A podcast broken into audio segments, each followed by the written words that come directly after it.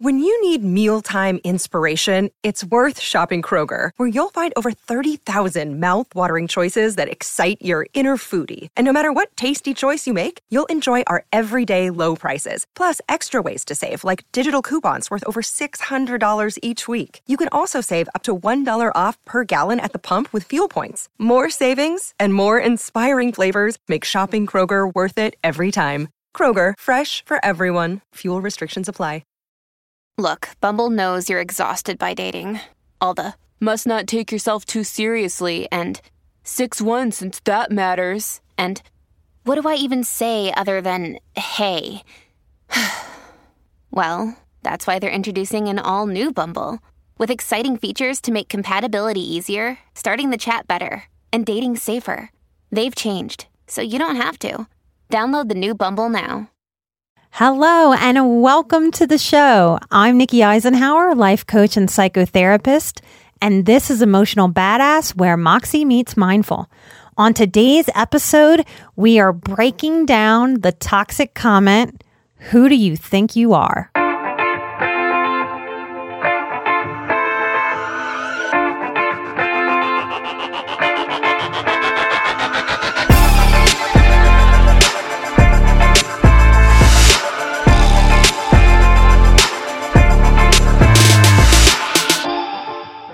My deep southern roots are very excited about this topic because who do you think you are shows up as a passive aggressive dig in so many little tiny indirect and then big giant direct ways, doesn't it? Sometimes it's just an energy.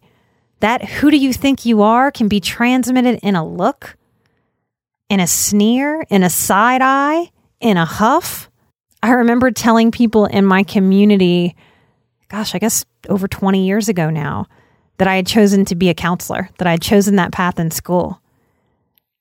And someone very dear to me looked at me and said, Why do you think you can do that? So, this who do you think you are piece, it's such a loaded piece. It's amazing that six little words, that little sentiment, can cut us so deeply and so harshly and indicate so many things, right? That comment to me was, Oh, Nikki, you're imperfect. You don't know all the things. Why would you think you could help people when your life is imperfect? As sensitive people and empath, we need tools and strategies to learn how to take care of ourselves around some of these barbed wire comments. Part of the reason that they still hurt our adult self so much is because these messages started when we were kids. And as sensitives, we were kind of raw and vulnerable and innocent and very exposed. We didn't have any armor.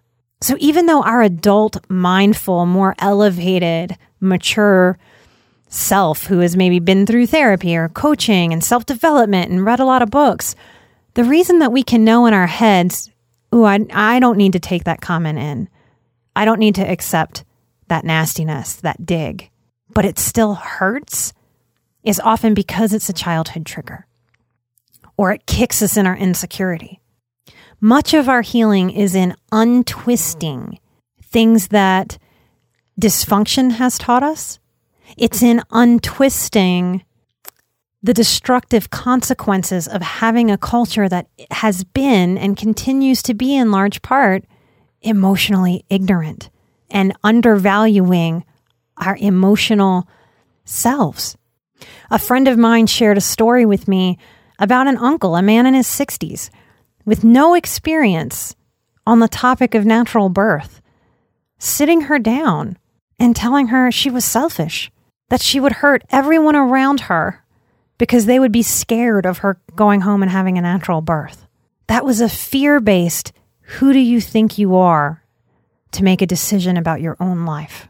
I can't count the number of new mamas that have talked to me about their alcoholic parents and the dilemma when those active alcoholic parents want to hold their newborn while they're drunk. It has been heartbreaking to see that version of the who do you think you are to tell me I can't hold my grandchild. So that who do you think you are piece is very twisted. I've just given you three examples of how it might come up. If you're a sensitive person, I'm sure you have many examples flooding through your head of ways that that's come up, particularly when we try to assert ourselves or our choices, and those are different than the family or support system or friend group that we have. A group can give us the message, Who do you think you are? because it puts us back in our place. We were about to step out and do something brave or different or creative. And the group think or the individual think says, uh uh uh uh, don't you step out of line. Get back in line. Get back in your place. And we can even see this historically. It wasn't until I was sitting and meditating and writing on this topic, who do you think you are, that the amazing Miss Rosa Parks popped up in my head. That's another example, isn't it? Miss Rosa Parks sitting in the front of that bus and someone telling her, Who do you think you are sitting there? And she knew what I hope you'll know forever after this show what Marianne Williamson teaches. Who do you think you are?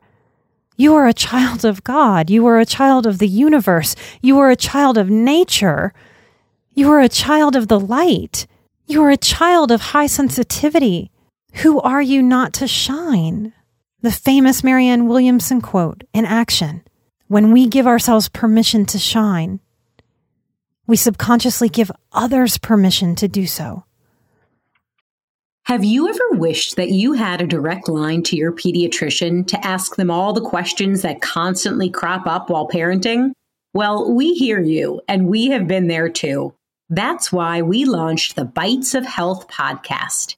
Every morning, we'll answer a commonly asked pediatric question in five minutes or less. You can tune in while you're making your second cup of coffee or from the school drop off line. Who are we?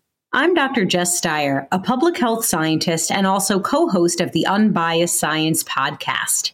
Every day, I'll chat with one or both of your new pediatrician besties Dr. Dina DiMaggio, a general pediatrician, and Dr. Anthony Porto, a pediatric gastroenterologist. We'll talk about all the things related to our kids' health, from dealing with a colicky infant to navigating puberty in the teenage years. So be sure to tune in to Bites of Health, now live on all podcast platforms. People who are secure with themselves do not need to cut other people down. People who give this message, who do you think you are? They're insecure with themselves. They don't know how to celebrate someone else's difference, someone else's specialness, someone else's courage to have that baby naturally at home. They don't know how to respect a boundary. Like, no, you're not safe right now to hold this small child. I have to tell you no, because I am her shepherd. People who use this who do you think you are as a strategy to confuse us, to get us lost in shame and guilt. They can often use other people as step stools to feel high above while they smush you down.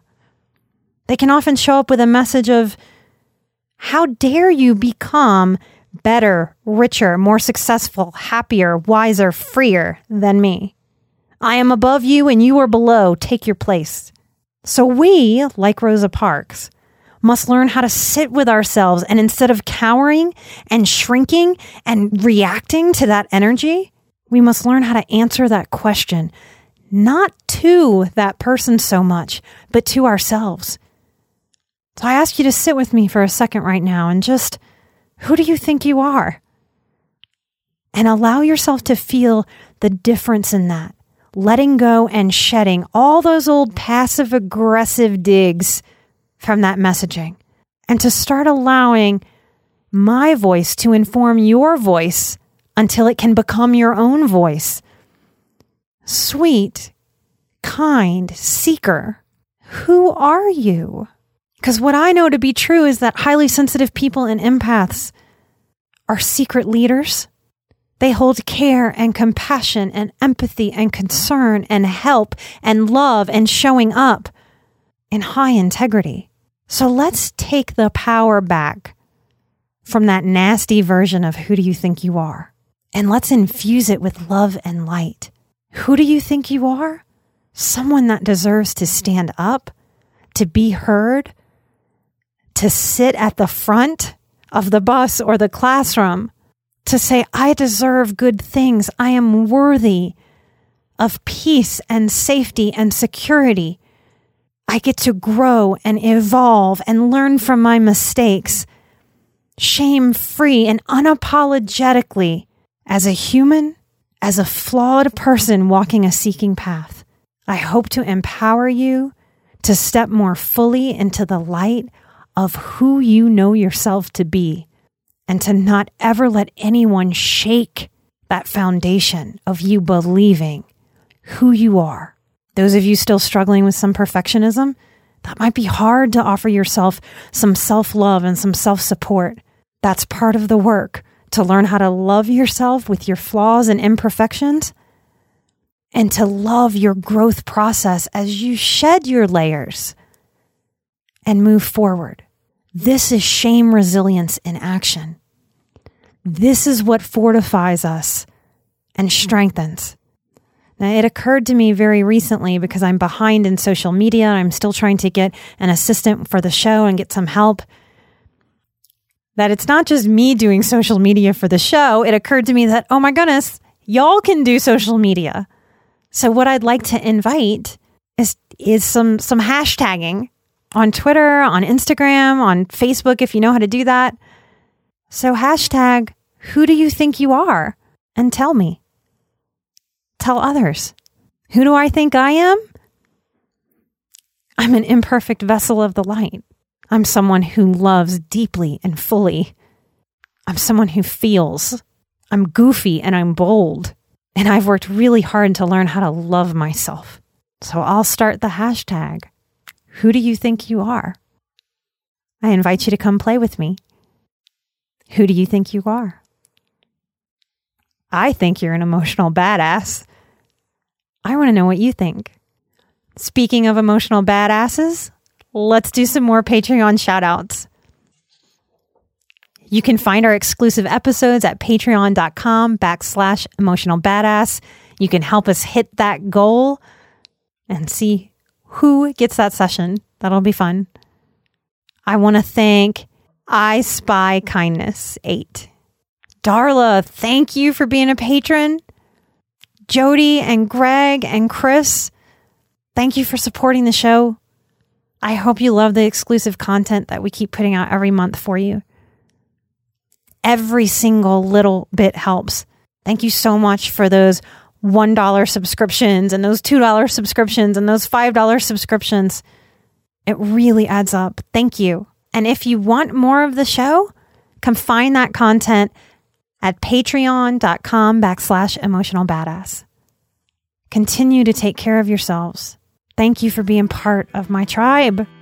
I'm Nikki Eisenhauer, and this has been Emotional Badass, where Moxie meets mindful. Bye bye.